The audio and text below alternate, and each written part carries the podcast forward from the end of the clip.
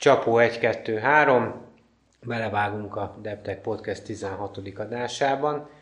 Ezt mondjuk a kedves hallgatók nem látják, de egy exkluzív helyszínen vagyunk, Debrecenben a VR Portnál, és exkluzív a vendég is, a VR Port munkatársa Zakar Feri, aki talán DevTech követőknek azért lehet érdekes, mert 2018 őszén, vagy 19, 18 őszén a Startup héten mi már felkértük őt arra, hogy egy kis előadást prezentáljon az akkori Startup közönségnek arról, hogy a VR technológiáknak milyen felhasználási területei vannak. Most podcastben fogjuk ugyanezt kérni tőle, és át fogunk evezni a kiterjesztett valóságra, vagyis az AR-re is.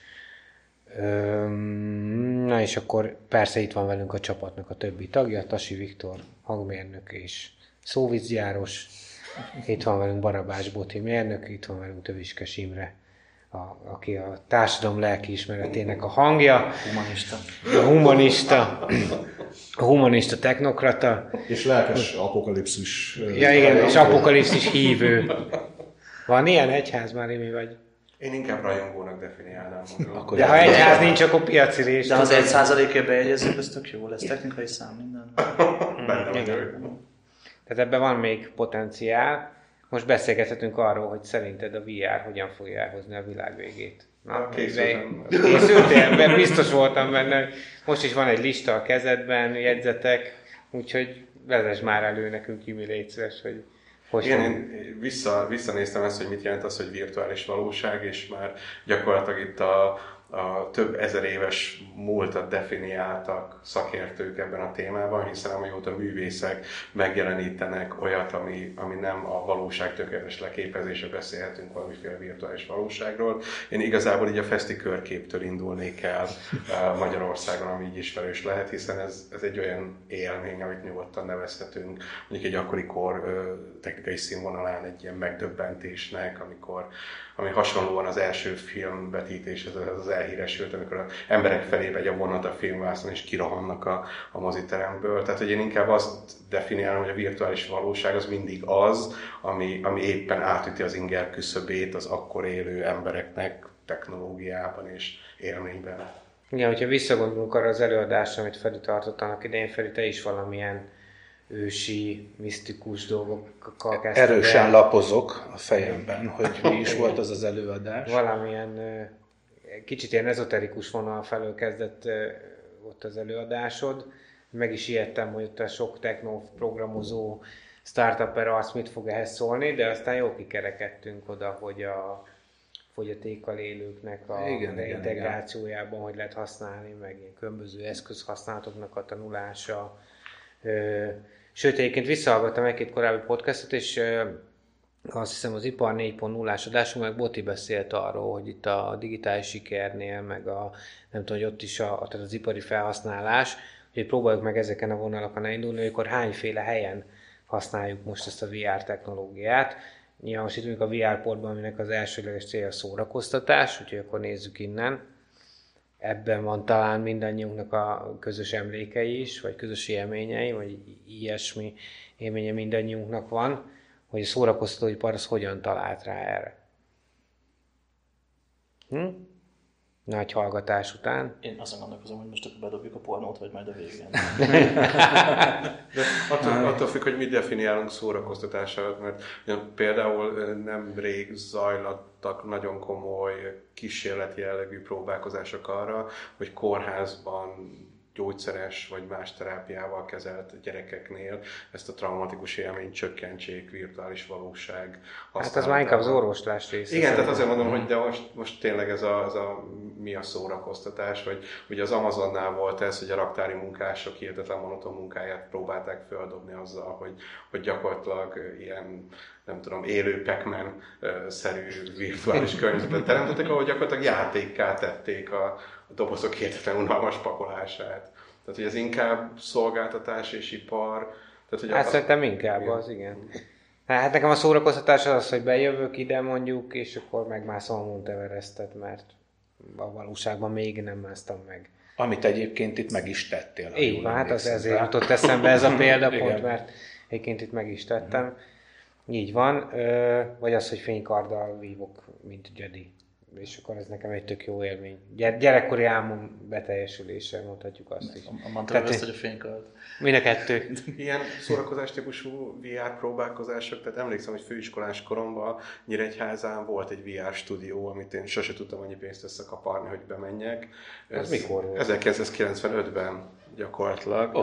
Tehát, hogy Ó. akkor már si- sisak, sisakkal, tehát így a reklám előtt csorgattam a nyálamat, tehát, hogy ott, ott egy VR sisakon keresztül már meg lehetett ezt tapasztalni, sőt már akkor, akkor volt cikk erről, arra már nem emlékszem, hogy országos technikai sajtóban, vagy ott pont emiatt a helyi sajtóban, hogy, hogy ez kihoz olyan, olyan problémákat, hogy limitált ideig lehet ebben a virtuális térben tartózkodni, hogy az ember ne veszítse el a, hát nem tudom, a hányás visszatartás képességét. Igen, igen. Egyébként a, mm, ez a fejszet, vagy sisak, nevező sisaknak, gyakorlatilag már 80-as évek közepén már egészen dizájnos forma tervezett fejszetekkel jött ki a Sega, meg még egyéb más játékgyártó cég, és, és játéktermekbe rakosgatta be. Elképzelhető, hogy azokból láthattál a 90-es években eh, bizonyos típusokat. Nintendo-nak kézi konzol próbálkozása is volt ilyen virtuális valóságban, tehát ahol úgy volt kézi konzol, hogy volt az egy állvány, amivel volt egy szemüveg, és akkor, akkor ez, ez adott egy ilyen... Élményt. Hát élményt, Mondjuk igen. élményt.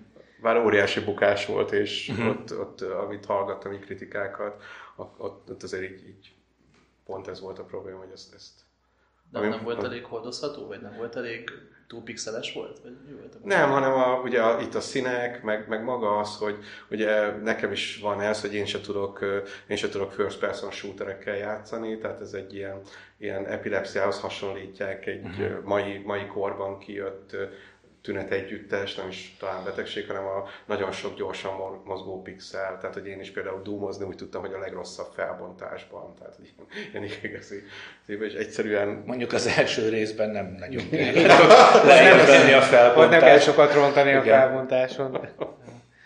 Igen, de hogy mondjuk, hogyha, hogyha innen nézzük, akkor ugye ez a fajta, tehát hogy a, a technológia, hogy fejlődött, tehát ma, hogyha bejön, szerintem sokkal uh, szenzitívebb már a technológia, tehát sokkal kevésbé viseli meg fizikailag is a felhasználót, illetve nyilván az elér, elérhetősége árban az egy teljesen elérhető dolog.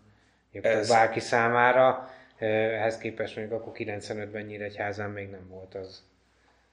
Lásd, én még főiskolásként tudtam.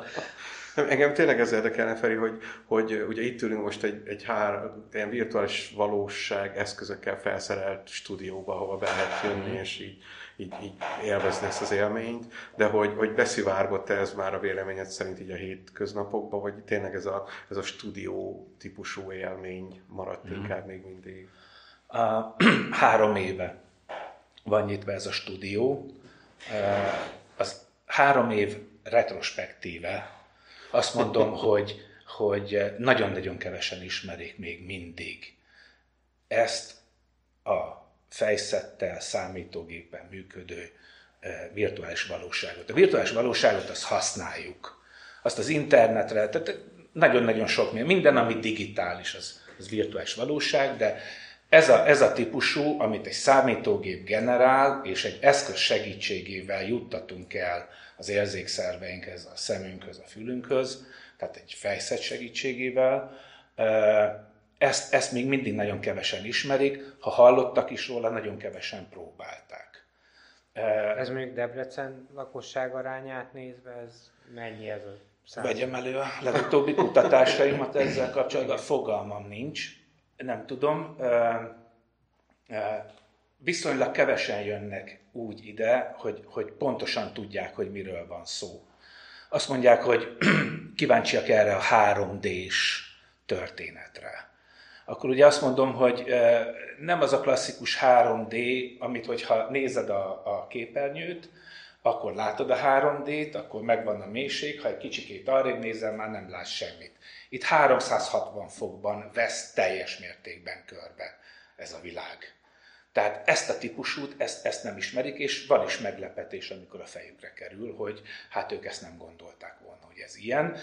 Pedig még azt sem mondhatnám, hogy a, a, a leges legújabb technikával dolgozunk, mert nem tudom, hogy itt lehet Minden- eszközneveket. Oké, okay, ugye mi, mi Oculus Riftekkel, CV1-es típussal dolgozunk, illetve van egy HTC Vive-unk, amik azért már a 2016 körül jöttek be, de még mindig bőven újdonságot hordoznak az ide betérőknek. És mi a, mi a legmeglepőbb élményed neked, mint szolgáltató? A betévet ide valaki felvette, és mi volt a legextra És a, hát az az elképesztő rácsodálkozás, hogy, hogy, hogy úristen, annyira, annyira eh, erős az élmény, annyira nem erre számított, tehát azt el sem tudta képzelni, hogy, hogy ez a fejszet ennyire bemeríti egy, egy számítógép által generált világba, hogy szó szerint valóságosnak fogja fel. Tehát elfogadja azt, hogy mindaz, amit most lát, az őt körbeveszi. Ami szép, az, az nagyon szépnek hat, ami csúnya, ami félelmetes, az, az, az meg kifejezetten nagyon fenyegető. Tehát ugye azt mondják, hogy akkor jó egy... egy De voltak egy, ilyen szélsőséges dolgok, hogy valaki elsírta magát? Ö, vagy Hát a, a, a, a, a sikoltozás, a sikoltozás, meg, a, meg hogy, hogy neki, neki megy a falnak, el akar menekülni, tehát hogy ilyen, vagy azok a klasszikus videók, a, a dőlök, borulok, hullámvasúton, persze, tehát hogy ezek, ezek ilyen szinte mindennaposak. Olyan, olyan nagyon ritkán volt, de előfordult, hogy valakire rátettük, és azon másodpercben le is kapta a fejéről. Annyira megijedt, hogy, hogy azt mondta, hogy ő, ő ebből nem kér. Na, igen, ezt nem gondoltam Ez egy rettenetesen intenzív élmény. Mhm. És akkor egy pillanatra, egy, egy huszárvágással rákanyarodnék ugye a felhasználási területre, és nekem valahol ez egy kicsikét ilyen szívügyem lenne előregedő társadalmunkban, ugye az idősek problémája a demencia ügye. És azért kezdték el a virtuális valóságot használni, Nagy-Britanniában, eh, Dániában, meg még több országban is, eh, egészségügyi intézményekben, idős otthonokban, mert, mert a tévézéssel ellentétben, tehát az idős ember simán elalszik a tévé előtt. Annyira nem érinti meg. Nem merül bele, nem, nem, nem olyan intenzív az élmény. Viszont a virtuális valóság fejszetben ez az élmény sokkal intenzívebb. Tehát mindaz, amit képi világban közölni akarunk az idős emberrel, vagy mondjuk a demens emberrel, az annyira intenzív, hogy, hogy, hogy, hogy képtelen arról a szemét levenni, tehát teljes intenzitással figyelnie kell azt a világot, ami éppen körbeveszi. Hát sőt, valami Nem interakciót is kíván tőle, nem? Tehát attól függ, hogy milyen szituációba rakja be a VR, vagy milyen szimulációba, hogy valamilyen interakciót is. Tehát nem egy passzív Igen, tevékenység, igen, igen. televízió. Ugye, ugye a demenciánál az van, hogy, hogy, hogy az idős emberek elveszítik a, a kapcsolatukat az emlékeikkel. És ez az intenzív élmény viszont újra teremthet kapcsolatokat, tehát mondjuk régi 50-es évekbeli utcarészleteket renderelnek le, és azt, azt vetítik a, a, a, fejszetbe, és ezek a régi, több évtizeddel ezelőtti emlékek megteremtik újra, tehát ezek a nagyon intenzív emlékek megteremtik újra a kapcsolatot az idős ember és az emlékei között, sőt azt figyelték meg, hogy ez a hatás ez nem csak addig tart, amíg rajta van a fejszet, hanem több napon keresztül dolgozik benne. Tehát eh, ezzel kapcsolatban úgy, hogy, úgy, hogy Magyarországon, vagy legalább itt Debrecenben viszonylag kevesen ismerik, orvosi kutatások, demencia kutatások nagyon komolyak vannak már a világban, és használják a virtuális valóság fejszetet. Hát ez mondjuk pont egy olyan felhasználási terület volt, amit most mondtál, amire nem gondoltam, hogy ki fogunk lyukadni Mhm. így az adásban, de ez egy nagyon érdekes területe, én azt gondolom. a, a Black Mirror-nak a San Junipero című részét, azt láttátok, abban van ez, hogy egy idősebb otthonában van egy hölgy, és tudod, hogy nem viás isak van, hanem csak egy ilyen halántékra tett uh, kis kör, ami egy ilyen virtuális világba viszi el a hölgyet, és aztán ott, ott újra fiatalnak érzi magát. Eh, Nem láttam, de, de hallottam. Abszolút érdemes, Aha. egyébként szerintem ugyan, ugyanez a, az ennyi a különbség, hogy nem a fiatal korában vetíti vissza, vagy nem teljesen, hanem egy ilyen kicsit futurisztikusabb uh, buli városba, ahol a, a, ahol a főszereplő vagy az újra, újra megélheti a fiatalságának az élményeit, és aztán végül, jó, hát Black Mirror, tehát végül úgy is dönt, hogy ő akkor ott marad. Azt, azt gondolom, hogy számunkra talán az egész könnyebben értelmezhető. Tehát elevittünk egy virtuális valóság stúdióban körülöttünk azok az eszközök, amikkel, amikkel el lehet érni ezt az élményt.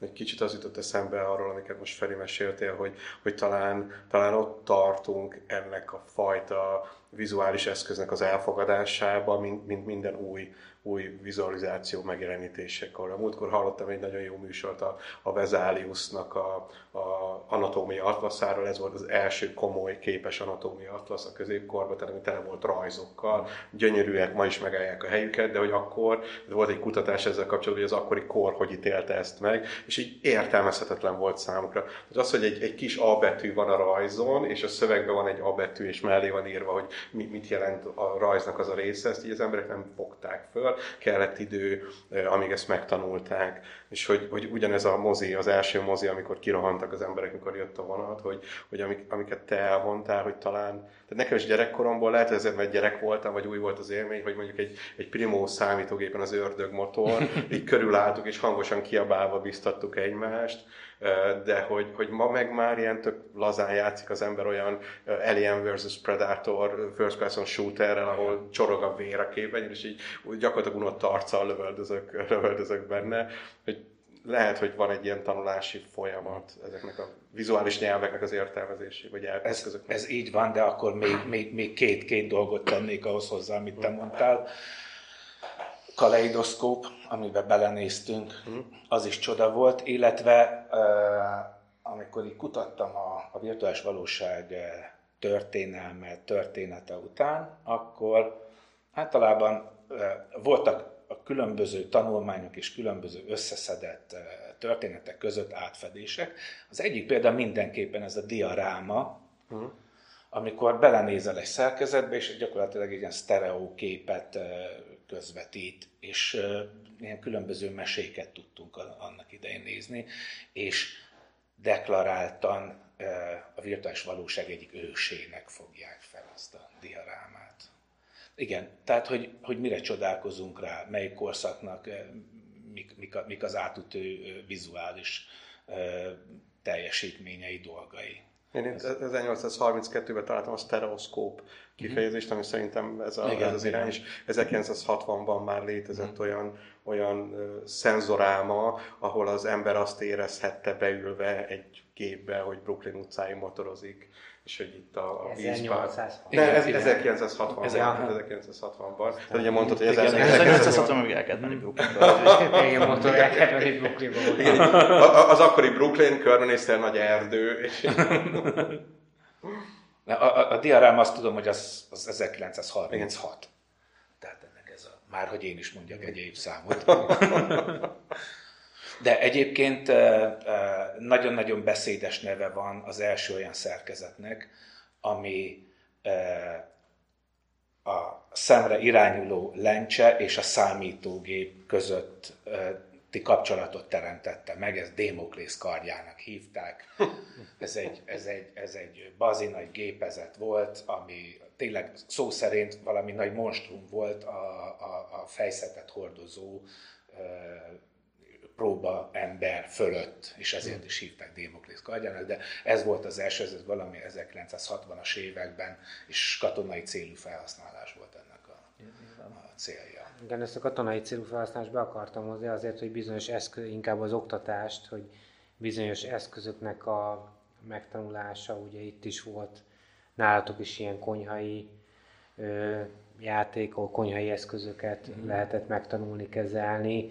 Beszélgettünk arról, hogy a, a szakképzésben ugye a bizonyos eszközöket hegesztés, hegesztés, csavarozás, stb. Hogy, e, igen, hogy, hogy ezekről tudunk egy picit beszélni, és főleg mondjuk most Botit is szólítanám, mert hogy, uh, hogy az, az iparban, hogy akár bet, betan, munkásokat betanítani, vagy uh, diákokat megtanítani egy szakiskolában egy adott szakmai tevékenységre, ott mennyire van, jelenik ez meg? Van egy ilyen picit futurista, futurista nézet szerintem mostanában, hogy a, ugye a, nagyon sok mindent, ami körülöttünk van, valahol a nap végén betanított munkások raknak össze, amit egy um, le van butítva nagyon egyszerű mozdulatokkal az összeszerelés, amit már szinte izommemóriából kell csinálni. És a, a gond ott van, hogy ez egyébként egy néhány hét, adott esetben tényleg mondjuk egy hónap alatt kiépül ez az izommemória, hogyha ugyanazt kell monoton módon csinálni. Ugye Kína ebből lett nagyon jó, hogy, hogy az elején hallgattak a kínaiak és csinálták, és ezt két telvízsel meg tudták csinálni. A, a gond azzal van, hogy mennyi mennyi költséged van neked azzal, hogy az első hónapban nagyon sokat hibázik ez az ember, és nem, vagy nem tudja a kellő sebességet tartani, vagy nem megfelelő helyre teszi az alkatrészeket, vagy nem, nem jól rakja össze. És az egyik út nyilván az, hogy robotizálnak mindent, amit csak lehet, viszont vannak olyan dolgok, amiket vagy nehéz, vagy költséges robotizálni, ott, ott jön be az, hogy még mindig maradnak maradnak manuális műveletek, és ezeknek a betanítására vannak kezdeményezések sok helyen, hogy virtuális valóságban gyakorlatilag ugyanaz előtt a munkaállomás előtt áll, csak, csak valahogy úgy, úgy tud betanulni, hogy nem áll ott a sok millió eurós gyártósor mellett, és nem tartja fel annak a működését, hanem ezt teljesen virtuálisan össze, összerakják neki. Mi, mi konkrétan nem erre a célra, tehát nem ilyen betanítási célra, de arra, hogy, hogy hogyan lehet hatékonyabban működtetni egy, egy adott gyártósort, ennek a szimulációjára mi használunk egy eszközt, amit egyébként meg lehet nézni VR-ban is, tehát be tudod járni a, a virtuális térben felépített gyártóberendezést, és tudsz adott esetben ki tudod próbálni, hogy vajon mennyivel ergonomikusabb, hogyha távolabb vagy közelebb teszel, vagy valamit, vagy hogyha feljebb teszed a kijelzőt, akkor hány fokkal fog, vagy mennyivel fog magasabban nézni az emberünk, és ki lehet nagyon sok mindent kísérletezni.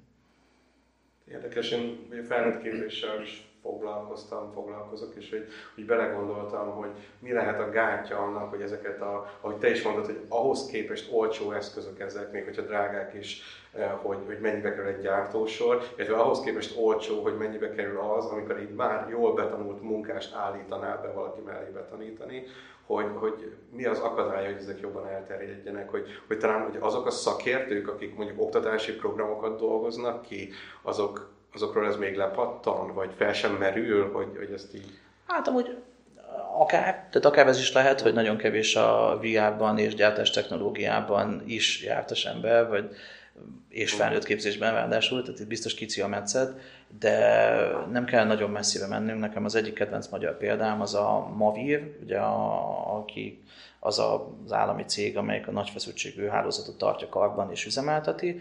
Nekik a felvételi folyamatnak a része villanyszerelőknél, hogy fel kell mászni viánsisakban egy póznára. És Tényleg ezt mondtad. Igen, már, igen, igen. Ők ezt egyébként ezzel járnak állásbőrzékre, ez, ez teljesen beépült a, az ő felvételi eljárásukba, mert ott 5 perc alatt kiderül, hogy a villanyszerelő szédül a pózna tetején, vagy nem. És nekik olyan villanyszerelővel sajnos nincs igényük, aki, aki szédül, mert tehát inkább ott derüljön ki, mint amikor a 100 kV-os vezeték tetején ő hirtelen azt mondja, hogy az én félek, az ott már elég, elég blama. De ugyanúgy egyébként a, szerintem azt a Siemensnél láttam, ott, ott precíziós hegesztést, ahogy beszéltük, és itt az előbb a viásisakban úgy, hogy van előtte egy ilyen műanyag idom, és van a kezében egy, egy hegesztő pisztoly, és azzal gyakorlatilag teljesen tud hegeszteni, és ráadásul követi a szoftver mozgását, és meg tudja neki mondani utólag, hogy, hogy hol, hol volt jó a hegesztés, és hol volt, hol volt kevésbé megfelelő. És ez Unity-ben volt lefejlesztve? Fogalmam sincs. Jó. Van esély rá, hogy igen, de arra is, hogy nem. Ez simán lehet. Egyébként azért gondolom, hogy jó esélye a Unity, mert az most ilyen egyrészt divat, másrészt sokkal egyszerűbb, mint sok más. Igen, erre, erről is akartam beszélni, főleg Viktort megszólítva, hogy a, ugye a magának a VR technológiának az elterjedése, hez sokat hozzátett az nem, hogy a Unity programozási nyelv bejött, és gyakorlatilag már egész fiatal srácok egész jó pofa dolgokat házi barkács módszerrel össze tudnak rakni, a YouTube tele van ilyen mindenféle tutoriál videókkal, hogy, a, hogy ez lehet ez a kapocs, vagy nem? Vagy, vagy, vagy... Hát milyen kapocsra gondolsz egész pontosan? Hát a, hát a, a, a VR technológia elterjedése és az, hogy maga a programozási nyelve egyszerű meg gyakorlatilag elérhető. Igen, tehát a, a magasabb kezdeti sikerélmény ez nyilván nagyon sokat hozzátesz ahhoz, hogy egy eszköz elterjed vagy hogy mennyire, vagy mennyire sokan is, is kik fogják használni. De ahogy elnézem, ugye jellemzően a fiatalabb generáció digitális eszköz használatban másokkal jobb, ugye, mint a miénk. Tehát ez, ez tény, nagy átlagban. és ők szívesebben tesznek a gyorsan látványos eredményt, és maga a Unity, meg a hozzá hasonló felületek, eszköztárak és, és a kapcsolódó nyelvek, ezek nagyon sokat tesznek hozzá. Tehát megadja nekik azt a sikerélményt, amit, ami, amire igazából neki szüksége van, és ugye mivel gyorsan közé is tudja tenni a neten, ezért visszajelzést is kap, és, és ilyen formán ez, ez mind hozzátesz nyilván az elterjedéséhez. Hát a, ez a generáció jellemzően nem, hogy egy hasonlattal érek, nem a kalapácsot akarja reszelni, hanem már a szeget akarja beütni a falba. Uh-huh. És ezek, ezek az eszközök nagyon jók ehhez. Meg azért a mi generációnk talán egy kicsit ezt nehezebben fogadja be ezeket az eszközöket. De nem tudom, van az a réteg, és sajnos én ehhez tartozom, aki szívesebben csinálja a háttérmunkát, tehát fejleszti ezeket az eszközöket és adja oda másoknak. De igen, alapvetően... De egyébként lehet, hogy a Unity egy jó belépő programozási nyelv, mert egyébként pont, pont a programozási élő és holt nyelvekről szóló műsorunkban nem beszéltünk erről. Azt hiszem talán időhiányában ezt megbeszéltük, de hogy, hogy, hogy lehet, hogy a kezdeti sikerélmény, meg az egyszerűség az jó belépő lehet a programozók világában? Olyan szempontból igen, hogy meg kell tanulnia hozzá absztraktan gondolkodni, sokkal absztraktabb, mint a hétköznapi életben, amire amúgy szüksége van. Meg kell tudnia terveznie a munkájának a lépéseit előre, step by step, hogy mit mi fog követni. E, tehát ez előre gondolkodást is tanít, és algoritmizálást is tanít. Ugye viszonylag, ha azt nézzük, minden programnyelvnek az alapeszközkészlete viszonylag egyszerű objektumok, változók, elágazások, ciklusok, stb. Tehát ezek, ez egy olyan eszközkészlet, ami minden nyelvben és eszköztárban megtalálható, és ezekből, mint a legó kockákból kell összeépítenie majd azt a nagy eszközt, amit majd ki tud prezentálni másoknak is be tud mutatni. Tehát ilyen szempontból ezek az eszközök nagyon jó belépők amúgy a programozás világába, de nem helyettesítik a képzést, mert ez nagyon sok tévhit alapja egyébként, hogy, hogy nem kell megtanulni a mérnöki alapokat, hanem neki kell ülni és csinálni. Sajnos ez nem igaz. Tehát előbb-utóbb eljut arra a szintre, ahol, ahol le kell túrni a mélyre, és meg kell tanulni azokat az alapokat, amelyek szükségesek ehhez a szakmához. Tehát azt hiszem Picasso mondta, hogy tanuld meg a szabályokat, mint egy profi, és szeg meg őket, mint egy művész. Tehát ez, ez, ez nagyon fontos. Neki bejött. Arra gondoltam, bocsánat, hogy egy kis kiegészítés, hogy egyrészt persze a programozók számára is, hogyha van egy olyan eszköz, ami egyszerűen kezeli ezt az egészet, az jó. Én a, a megbízókban láttam ezt. Tehát, hogy én elkezdtem, én láttam egy olyan projektet, több évvel ezelőtt, ahol a, a Duna melletti római erődrendszert csinálták meg egy kiterjesztett valóság eszközzel, tehát hogy fogtad a mobilodat, ami akkor még ilyen elképesztően új dolog volt. Fölemelted, és ahogy körbenéztél, láttad magad körül az épületet. És hogy rá próbáltam erre keresni, és ennek az lett az eredmény, nem, egy, nem találtam meg, kettő viszont olyanokat találtam, tehát hogy, hogy egy rakat római rom modellt találtam, és akkor mindegyik mellett ott volt egy kis gomb a kép jobb alsó sarkában, hogyha rákattintottál, akkor kinyomta neked VR-re, és nem ezekre a csodálatos szuper technikai cuccokra, amik nektek vannak itt felik, hanem tényleg ez, hogy, hogy fogom a, a telefonomat, beteszem egy pár ezer forintos tokba, amit a fejemre húzok, és gyakorlatilag abba egy ilyen, ilyen egyszerűbb dolgot meg tudok nézni, és hogy, hogy már nem csak a nagy megbízóknak van szüksége erre, hanem én arra jöttem rá, hogy az elmúlt három évben megjelent 20 dollárnál többe került könyvek tudományos témájú könyvek, ez szinte mindegyikhez van ilyen applikáció, amit le lehet tölteni a, a store-okból, és tehát így, ilyen, ilyen megdöbbentő élmény volt nekem, hogy rákerestem, App Store, így, így jöttek egymás után. Ugye találod. És egyébként, ha egy kicsit tovább kutatsz, akkor valószínűleg megtalálod a, a modellt olyan formában, amit ki is tudsz 3D nyomtatni magadnak otthon egyébként. Elképzelhetőnek tartom, de rá fogok. De akkor ez Tehát ez, ez már kiterjesztett valóság lesz onnantól. Amiről beszélsz, amit össze lehet hajtogatni kartonból, meg képlencsét adnak hozzá, és abba be. Olyasmi, de ezt most már lehet így venni, tehát hogy tényleg már, már a, a, pár ezer, igen, pár ezer forint a, a, a nem, nem papírból készülő verziója is, de igen, tehát hogy tényleg, ez igen, és akkor ezt így felteszed a fejedre, beletudod a telefont, megnyomod oldalt a gombot, és, és akkor nem tudom, körbenézel a térképen, vagy a szobában, vagy egy múzeumban. Igen, igen, igen. igen ez azt hiszem a Google kezdeményezése volt, ugye? Ez a Google Card volt, hogy igen. legyen minél olcsóbb a virtuális valóság. Pontosan. Csináltunk már itt a stúdióban több nyári tábor gyerekeknek, és több alkalommal azzal kezdték, hogy egy ilyen cardboardot hajtogattak össze. Uh-huh. Lencsét bele, telefonra applikációt letölteni, és akkor azon keresztül nézték. Ez volt a kezdeti lépés, aztán utána jöttek majd a benti gépek. De egyébként hadd kapcsolódjak már vissza egy utalásodhoz a, a, a villanyszerelők. A, a fóbiás villanyszerelő, hogyha találtam, mondjuk van valami tériszonya vagy, vagy magasságviszonya. Például különböző fóbia kezelésekre szokták használni a virtuális valóságot. Na hát ez remek, mert épp az egészségügyi felhasználásra akartam rátérni. Akár, akár a magassággal kapcsolatos probléma, a repüléssel kapcsolatos probléma. Tehát, hogy erre tartalmakat fejlesztenek le, és akár, ha, ha, ha jól tudom, akkor a Semmelweis Egyetemen is folyik ezzel kapcsolatban a kutatás. Pókiszony, agórafóbia, vagy ha már, ha már és egy picit távolodva a fóbiáktól, orvosi felhasználás, fantomfájdalom leküzdése végtagvesztett embereknél, ami egy nagyon-nagyon komoly gond probléma. Különböző neurológiai esetek, ahol a mozgás korlátozott, helyre kell állítani bizonyos ideg- és izomfunkciókat, nagyon jó eredménnyel használják a virtuális valóságot. Tehát a, a látott dolgok, hogy visszahatnak az idegpályákra, izommozgás. A 60-as években az LSD-t használták erre. Igen, igen. Most napjainkban virtuál reality. Ez, ez egy kicsit. Egy korábbi kísérletet hoznék példának, ugye a második világháborúban amerikai hadseregben vizsgálták a találati arányokat, és az volt, hogy három lövés, célzott lövésből egy talált. És akkor kitaláltak egy óriási ötletet, hogy a kör alakú céltáblát lecserélték ember alakúra. És ezzel az egyetlen módszerrel a vietnámi háborúra elérték azt, hogy három célzott lövésből kettő talált. Tehát, hogy a vizualizáció egy hihetetlenül erős eszköz, és hogyha azt mondom, hogy ezt az egyszerűt, hogy kör alakú céltárba helyett ember alakú, ezt átviszem virtuális valóságba, ahol nagyon pontos modellek, mm. nagyon korrekt, ugye a pók az most már nem csak egy stilizált kis izé, amit lehet félni, hanem tényleg olyan, mint a, és hogy azt meg tudom, le tudom győzni, akkor ez, ez egy óriási. Pontos, ez, ez mondjuk egészen pontosan úgy, úgy néz ki, láttam ilyen programot, hogy a virtuális kezed, amit te úgy látsz és úgy érzékelsz, mintha az a, ké, a te kezed lenne az asztalon, azt bizonyos távolságra egy-két-három pók megközelíti. És mindig tovább lehet egy kicsit lépni, mindig közelebb lehet engedni.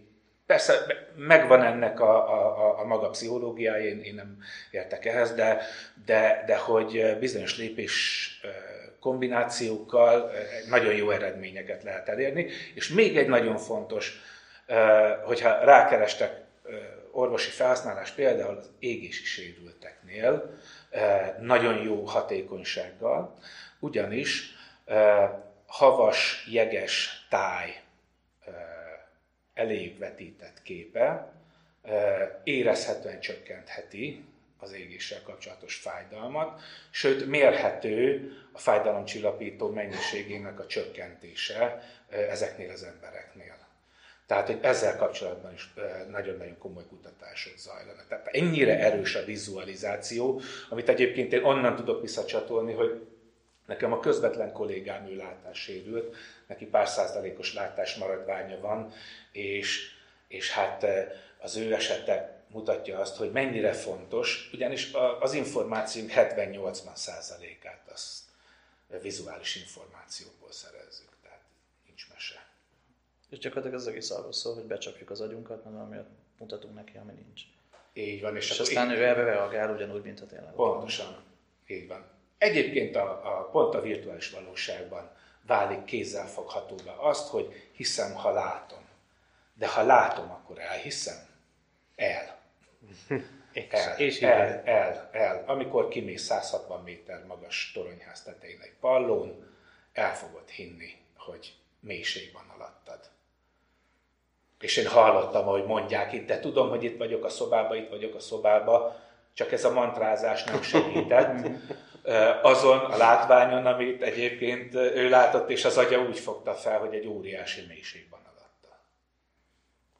Igen, tehát erre, erre lényegesen gyengébb eszközökkel végzett pszichológiai kísérletek és egyértelmű bizonyítékot adnak, hogy, hogy amit a, az agyunk elé rakunk, azt így, így tehát egyszer nem tudjuk felülírni tudatosan csomó esetben. Érdekes, hogy tehát beszéltünk ugye a virtuális valóságról, többször belehoztuk a kiterjesztett valóságot már, már ebbe, tehát egy, egy kicsit mi is összemostuk, hogy vannak erről szakértői vélemények, hogy a virtuális valóság az egy, egyfajta úri huncutság, ami az ilyen játék stúdiókban fog maradni, és, és viszont a kiterjesztett valóság, na az aztán a, a, a, a true by. Nem tudom, te erről mit gondolsz? Az a helyzet, hogy virtuális valóság fejszet nem volt rajtam, bár maga, vagy a kiterjesztett valóság, mhm. ez a Google Glass, HoloLens, meg, meg HoloLens, meg mit tudom én, tehát van, van pár e, ilyen, ilyen készülék, de hát ugye a kiterjesztett valóság az nem csak ez, ez a telefonos alkalmazásokra, meg, meg, meg, meg több mindenre is van. E, egyszer itt nálunk a stúdióban egy-másfél évvel ezelőtt egy, egy programozó srác, aki Angliában tanult programozást, és én akkor láttam először, bár már a Pokémon Go-val már behozták a kiterjesztett valóságot, akkor láttam először azt, hogy, hogy mutatta a telefonján ennek a stúdiónak a, a képét a kamerán, és akkor egyszer csak előjött az asztal alól egy, egy kis dinoszaurusz, és akkor az körbejárkált a, itt a, a, stúdióban. Ugye ez a, a, a meglévő, tehát hogy ugye az, az, a, az, a, az, a, az a, a kettő között az óriási különbség, hogy míg, míg a virtuális valóság egy teljes mértékben számítógép által generált környezetet vetít a szem elé, a kiterjesztett valóság pedig a meglévő valóságra, a meglévő dolgokra tesz rá virtuális dolgokat. Igen, de már ez is elérhető ugye egy telefonon is, akár, Hogyne. ami, ami hát nem egy ilyen nagy nagy, nagy hardware kapacitás. 2015-ben az, a Budapesti Állat és Növényparknak már volt ilyen, tehát ugye fogtad a katalógusokat, vagy a, az internetről letölthető kinyomtattad, ott volt egy ilyen nagyon érdekes ábra, tehát egy állatnak a, a képe, és azon ilyen krikszkraksz vonalak rajta, és hogyha erre ráirányítottad a telefonodat, akkor megmozdult, kinőtt belőle a fű, uh-huh. ilyesmi, sőt, akkor a, a Debreceni Gazdaságfejlesztési Irodában dolgoztam, és beszélgettünk egy, egy ilyen csoporttal, akik olyan katalógusokat készítenek, és így ajánlatot tettek arra, hogy akár debreceni szórólapokon, kiadványokon is megjelenjenek ilyen, ilyen dolgok. És akkor igen, egyrészt kijött a dinoszaurusz a papírból, de hogy tényleg ilyen volt, hogy kinőtt a fű, megjelent egy plusz reklámfelület, és tehát, hogy ezek nagyon izgalmas, és amit tényleg Ákos mondta, hogy ezek ilyen fillérekért, és hogyha megnézed a fejlesztési környezetet is, már minden fillérek. Tehát azt mondom, hogy és van egy pár százezer forintom, hogy a szervezetemet, cégemet, városomat reklámozzam, akkor ez egy teljesen valós választási lehetőség, hogy akkor én nem tudom, nem óriás plakátot csináltatok, hanem, hanem egy ilyen eszközt.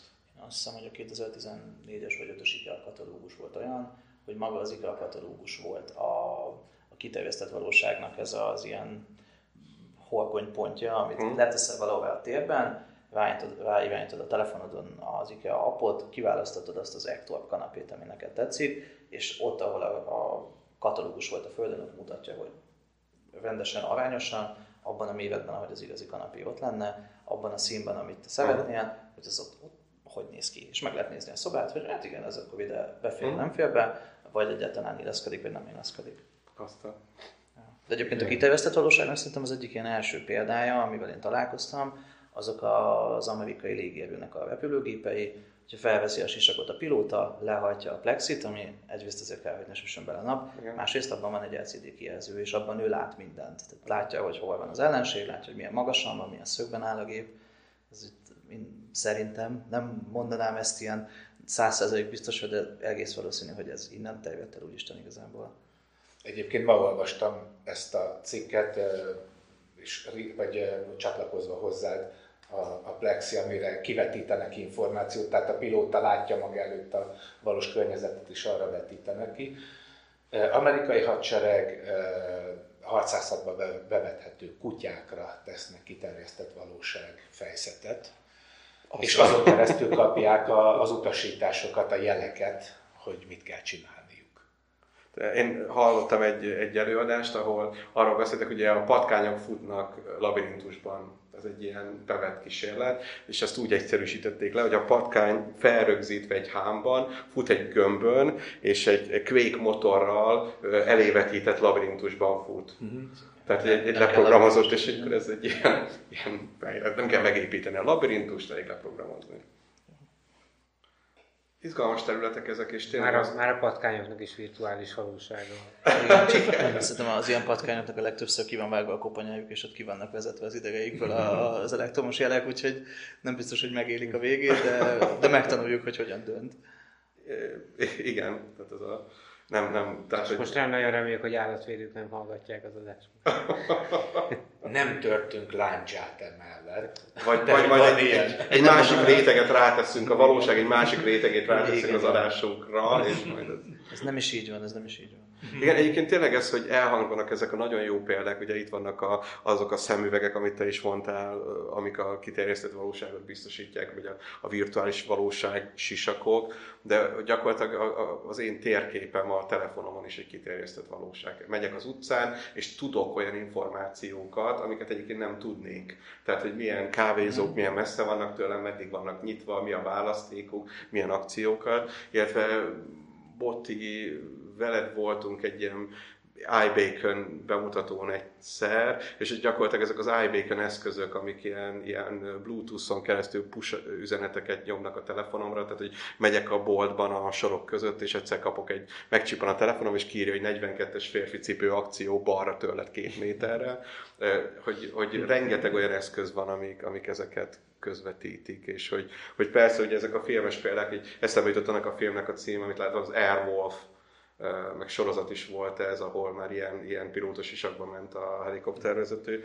Ugye a Zaklatás című filmben volt egy ilyen nagyon látványos, hogy, hogy ilyen virtuális valóság sisakban, meg bedrótozva irodai alkalmazást használt a, a főhős. Ugye a Ready Player van az az, az újabb, újabbak Biblia. közül. Így Igen. jön el a világ vége a VR-on keresztül. Így van, így jön el a világ vége. Külön vélemény. Egyébként szerintem úgy jön el a VR-on keresztül, hogy William Gibson is megálmodta, és uh, Aldous Huxley meg, tehát hogy ugye a virtuális drogok világa, tehát hogy amikor már nem, tehát a drog az nem az, hogy beveszel egy drogot, LSD-t, és akkor vannak, vannak szép álmaid, hanem le, beállítod magadnak, hogy miket álmodj, és befekszel a sisakba, és, és nem tudod fölülírni a valóságot, és egyszerűen maga az élmény, tehát hogy nem a fizikai addi- addikció, hanem a lelki addikció olyan erős, hogy nem fogod tudni letenni. És...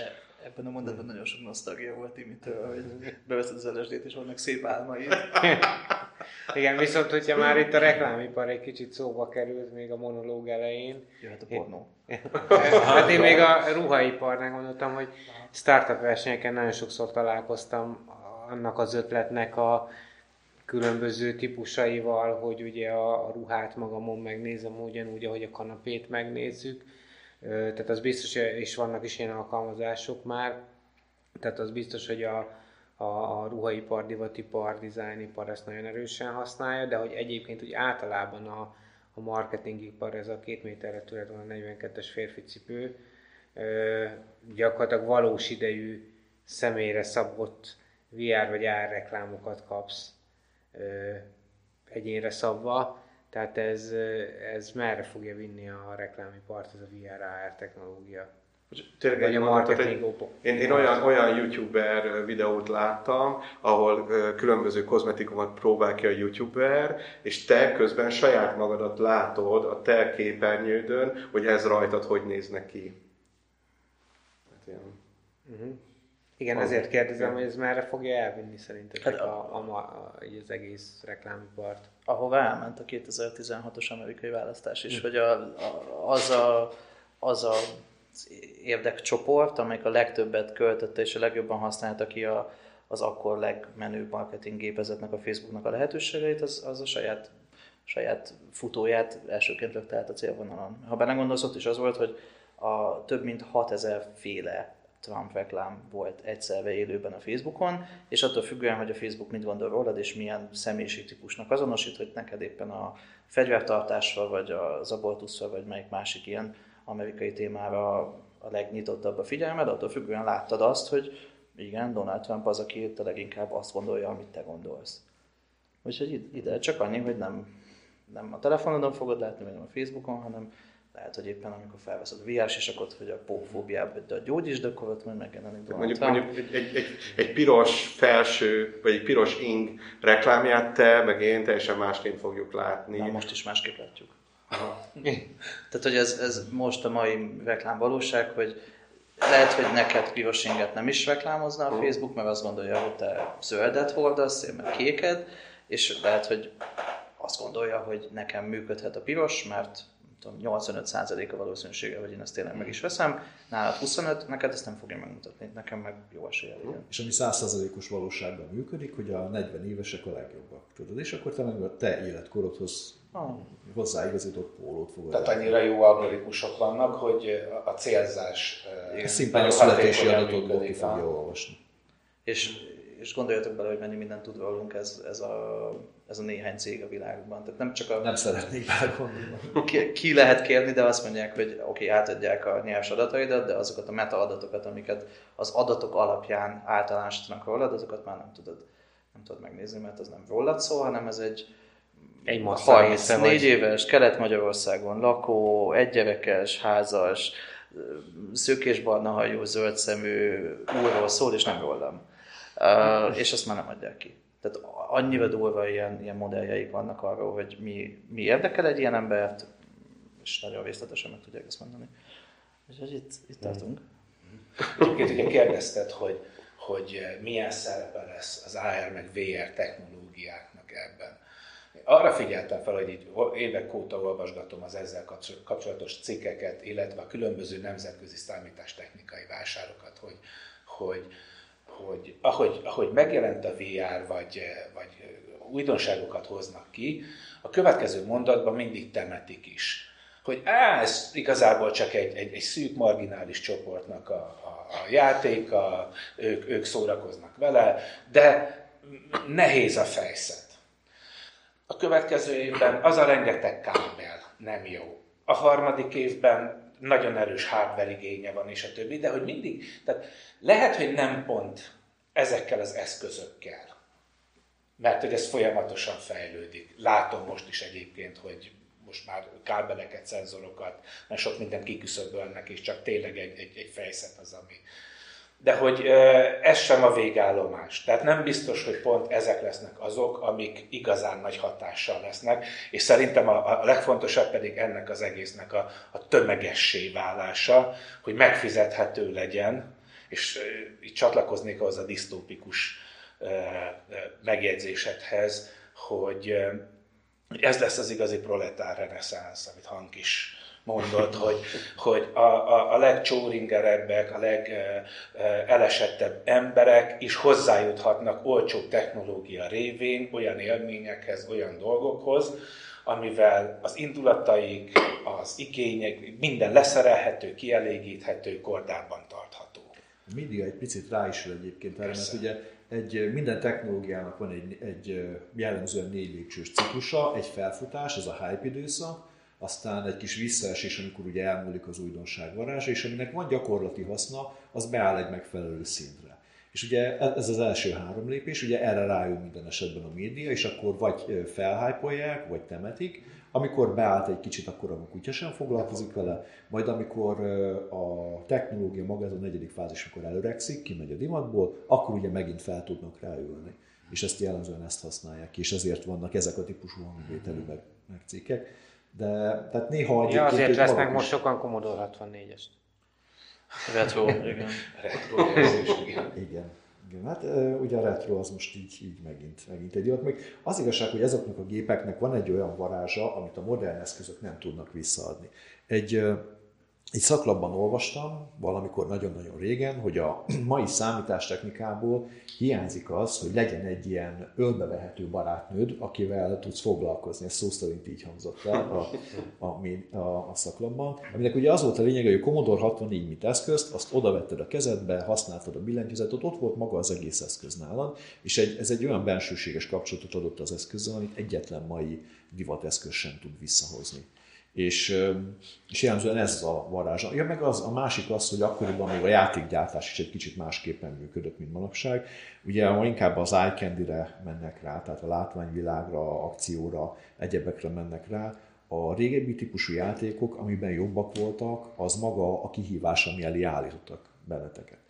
És, és ez az, ami ugye a modernekből valamelyest hiányzik, és ez az, amire a retro divatom, vagy retro vonalam úgy fel tudott ülni, hogy adnak valami olyasmit, ami a mai világból hiányzik jellemzően. és ettől, ezért lehet, ezért jöhet el gyakorlatilag a reneszánsza újra a Commodore 64-nek. Ugye gyártanak hozzá már új alaplapokat, gyártanak szoftveres emulációt a hangra, tehát van olyan chip, ami mert ugye nem gyártják az eredeti hangcsipet már, hanem létezik hozzá egy mikrovezérő alapú kis eszköz, ami pontosan, hát a, a fanatikusoknak vannak, megoszlik egy kicsit a véleménye, de nagyjából hasonló érzést ad hangra, mint az eredeti eszköz, és akkor gyakorlatilag újraépíthető a, a klasszikus. És, és ennek egy hát, Egyébként ez egy ad külön adás megérne a számítástechnika retro dolog. Egyébként, csak még arra akartam még kitérni, hogy pont, pont ezt egyébként gyakorlatilag már záró gondolatként is lepörgethetjük, hogy amikor megcsináltuk a hatodik adásunkat, ez a Mit várunk 2020-tól, ez 2020 januárjában volt, ugye, ha jól emlékszem, tehát ez év elején, akkor arról beszélgettünk, hogy a, hogy a VR technológia három-négy éve mind, abban öntötték a befektetők a pénzt, azóta a VR megváltoztatja a világot, a VR az új minden, aztán ez a hype ez egy kicsit ugye eltűnt, utána a blockchain lett az új hype, mondjuk egy, egy másfél évig, aztán most nem tudjuk, hogy mi, mi a hype, talán a mesterséges intelligencia, tippelnék, vagy a vakcina, igen. Igen, ha emlékeztek, én azt mondtam abban az adásban, hogy nem az ausztrál bozótűz volt az utolsó igen. katasztrófa idén, és sajnos, sajnos hát, bejött. Hát ez eléggé jól bejött. De hogy, hogy akkor most hol van a VR technológia helye a, a tech világban? Hogy akkor volt ez a felfutás, úgy látom, hogy van egy felhasználói réteg, ahogy Feri meg is erősítette minket benne, hogy van, én, én így látom most, de akkor reagáltuk rá mindannyian, van egy szűk réteg, aki használja, a hype eltűnt körülötte, de szépen lassan azért egyre több területen azért ö, ilyen lassan, de organikusan terjed, én így látom. Ö, én azt tudom, hogy mire szeretném egyébként használni. És Na. erre még egy kicsit várni kell szerintem. Most jön a pornó. Most végül? Köszi Viktor, megtörök a jég. Nem, ezt, ezt kicsit később akartam tartogatni más poén kapcsán, de amiért én szívesen látnám azt, hogy általában az egyik legnagyobb probléma a munkám során a helyhiány és a monitor hiány. Tehát alapvetően, amivel én dolgozok, forráskód, dokumentáció, ábrák, stat, statisztikák, loganalizáló felület, stb. és ezek sokszor egyszerre kellenek egy-egy változtatás vizsgálatához, és az állandó váltás például nekem rengeteg időt vesz igénybe. Tehát én el tudnék képzelni egy olyan eszközt, ami gyakorlatilag ilyen virtuális monitorokat helyez nekem ki, és annyit, amennyire éppen szükségem van, és akkor ezekre ki tudnám a különböző eszközöket rakni, anélkül, hogy, hogy 66 monitort kellene kiraknom az asztalomra.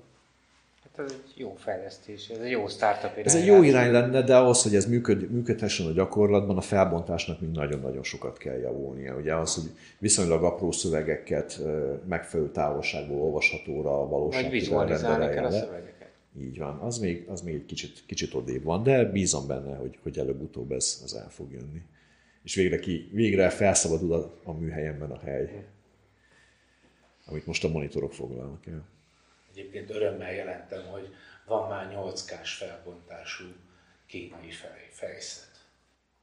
Hát Viktor, Viktor. akkor... Persze de... kis csalással, mert lencsénként 4K, és akkor így, így ja, igen.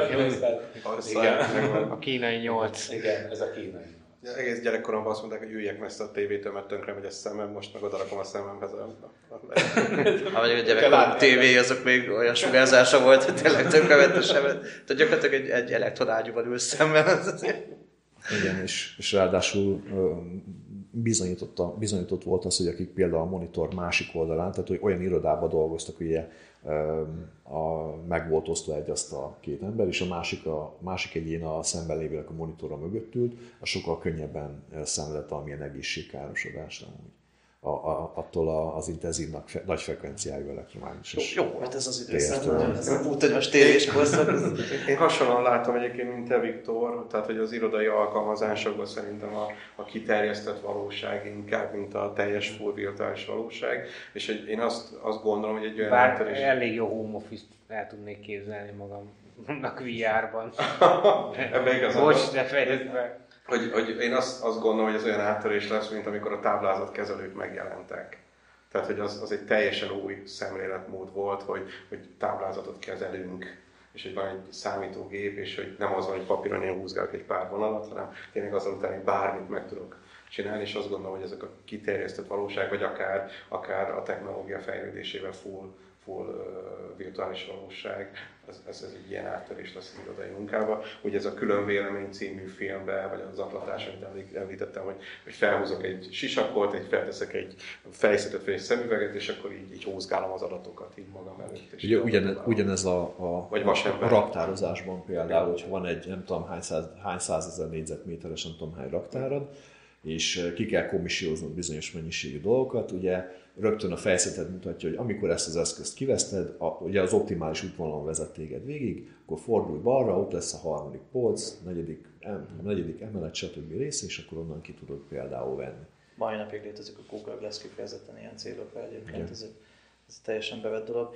Én egy picit szkeptikus vagyok, hogy őszinte legyek. Tehát, hogyha ha belegondolsz, annyira hatékony az, ahogy, ahogy egével, meg billentyűzettel használsz most egy számítógépet, hogy ehhez képest, ha most így vából kellene csápolni, hogy, hogy megnyits egy számológépet, vagy odébb máshogy fájlokat, és fizikailag húzni kellene a, a virtuális térben a fájlokat, szerintem kevésbé lenne hatékony. Egyébként pont, pont ez a, a, olvastam egyszer egy ilyen, lehet, hogy YouTube volt, mindegy, tehát valahol találkoztam ezzel, hogy egy ilyen user experience, egy ilyen UX expert próbálta elemezni az ilyen skifi filmeknek az ilyen kiterjesztett valóság, meg VR, meg így a levegőben csápolós felhasználói felületeit, és, és hogy igazából ezek egyáltalán hatékonyak, csak így valahogy így képzeli el Hollywood. Inkább én azt tudom mondani, hogy nem tudjuk hatékonyan használni, mint ők, még őket, mert nem értünk még meg rá, hogy hatékonyan használjuk őket. Tehát Hát most az el, ott ugye van- onnan indultunk, hogy még a VR-t se ismeri a lakosság nagy része. Igen. Hát ugye volt arra próbálkozás az amerikai, amerikai hadseregben, hogy azt szerintem egy pár adással ezelőtt ezt már említettem, hogy a repülőgépeknek az, az összehangolt felszállását Igen. vezéreljék, felszállás, leszállás, ide-oda tologatása, és ezt nagyon sokáig ilyen csavarokkal, anyákkal és egyéb ilyen jelzőkkel egy rendes telepasztaló modellezték le, és az alapján adták ki az utasításokat, és tizen nem is tudom hány évig próbálkoztak annak a bevezetésével, hogy ezt, ezt szoftveresen kiváltsák, és egyetlen próbálkozás sem vitte gyakorlatilag sikerre, és nagyon-nagyon sok év után sikerült csak rájönniük arra, hogy ezt hogyan lehet hatékonyan vezérelni szoftveresen. Szóval szerintem minden eszközre, meg az eszköz használatra meg kell érnünk. Hát jellemzően ugye katonaság, űrhajózás, orvos, orvostudomány területén azért kiterjedt felhasználása van a VR-nak, de mondjuk a vízvetékszerelőket még nem így képzik, pedig lehetne. lehetne. Viszont eh, nekem egy picit meglódulna a fantáziám, Na, és nem hivatalból, mert VR Na, most jön a pornó. Most jön a pornó. jöhetne, de nem az jön. És most a, a szörfdeszkámat a pandémia hullámára dobom, hogy e, ugye ez a, ez a nagy, nyitott és összezsugorodott világ most megint egy kicsikét másképp néz ki a vírus helyzet miatt, és még nem tudhatjuk, hogy, hogy mi alakul, hogy alakul, milyen veszélyhelyzetek lesznek. Hogy szerintem lehet, hogy a társas kapcsolatokban a különböző közösségi kapcsolatokban lehet ennek majd szerepe. Ugyanis a virtuális tér nem fertőz. A virtuális térben találkozhatsz a közösséget tagjaival, az avatároddal, amivel jelen vagy, bizonyos dolgokat végre tudsz hajtani, akár oktatás területén, bármilyen. Tehát úgy gondolom, hogy ezeknek a virtuális tereknek lesz majd talán a jövőben valamilyen nagyobb szerepe, ahol, ahol időt, távolságot és egyéb fertőzés, betegséget kívül hagyva az emberek biztonságosan tudnak találkozni. Vagy éppen a, a saját távirányításos ö, hasonlásunkkal fogunk szépen sétálni az utcánkon, és el kell majd kezdenünk, Igen. el kell majd kezdenünk gyanakodni, hogyha Bruce Willis szembe jön éppen. Hát egyébként most ilyen záró gondolatnak, mert ugye egy percünk van hátra nagyjából a műsoridőből. Amikor rákerestem arra, hogy VR, most, hogy amikor készült a műsor, akkor az első mondjuk három magyar nyelvű talált, és mondjuk nem is külföldi, az volt, hogy a turizmus hogyan tudja használni a VR-t, milyen új utak nyíltak a VR és a turizmus találkozásánál. Találtam egy cikket egy nagyon sikeres budapesti startupról, aki ugye VR-ban járatja be ugye a különböző nevezetességeket a külföldi turistákkal külföldről egy, egy virtuális eszköz segítségével, tehát gyakorlatilag a VR lesz az új turizmus lehet, vagy egy jelentős részt ki fog belőle ö, ö, hasítani. Úgyhogy biztos vagyok benne, hogy a VR itt van velünk, folyamatosan terjed. Én egyébként nagyon szeretek benne játszani, úgyhogy aki még nem próbálta, próbálja ki, aki meg már kipróbált, az úgy is tudja, hogy milyen jó. És VR the world. VR the world. Igen, és ennél többet már nem tudom mondani Én szerintem. intenék hozzá, hogy arra. De ez nagyon szar poén volt. Igen. Nem, a végén De zárásnak tökéletes. Igen. Na hát köszönjük Feri, hogy befogadtatok minket itt a kis stúdiótokban egy adás erejéig. Jövő héten folytatjuk, vagy jövő hónapban, bocsánat. És amíg záró gondolat, egy dolog kimaradt szerintem az adásból is, ez szerintem méltatlan, a Slidersnek volt egy ilyen epizódja. Ugye ezt, ezt, ezt, vétek lett volna kihagyni, a Slidersnek volt egy ilyen epizódja, amikor már annyira nem bírták elviselni az emberek a valóságot és az unalmas munkát, hogy, hogy szemüvegen keresztül egy, egy virtuális valóságban csináltak valami hasonló tevékenységet, mint a valóságban, és közben lehet, miközben ő Picasso-nak képzelte magát, éppen a villanyoszlopot vagy a falat festette éppen fehérre. Na, hát akkor VR the world. Nem tudok ennél jobban valamit újra néznem este. Köszönjük, sziasztok! Sziasztok! Sziasztok!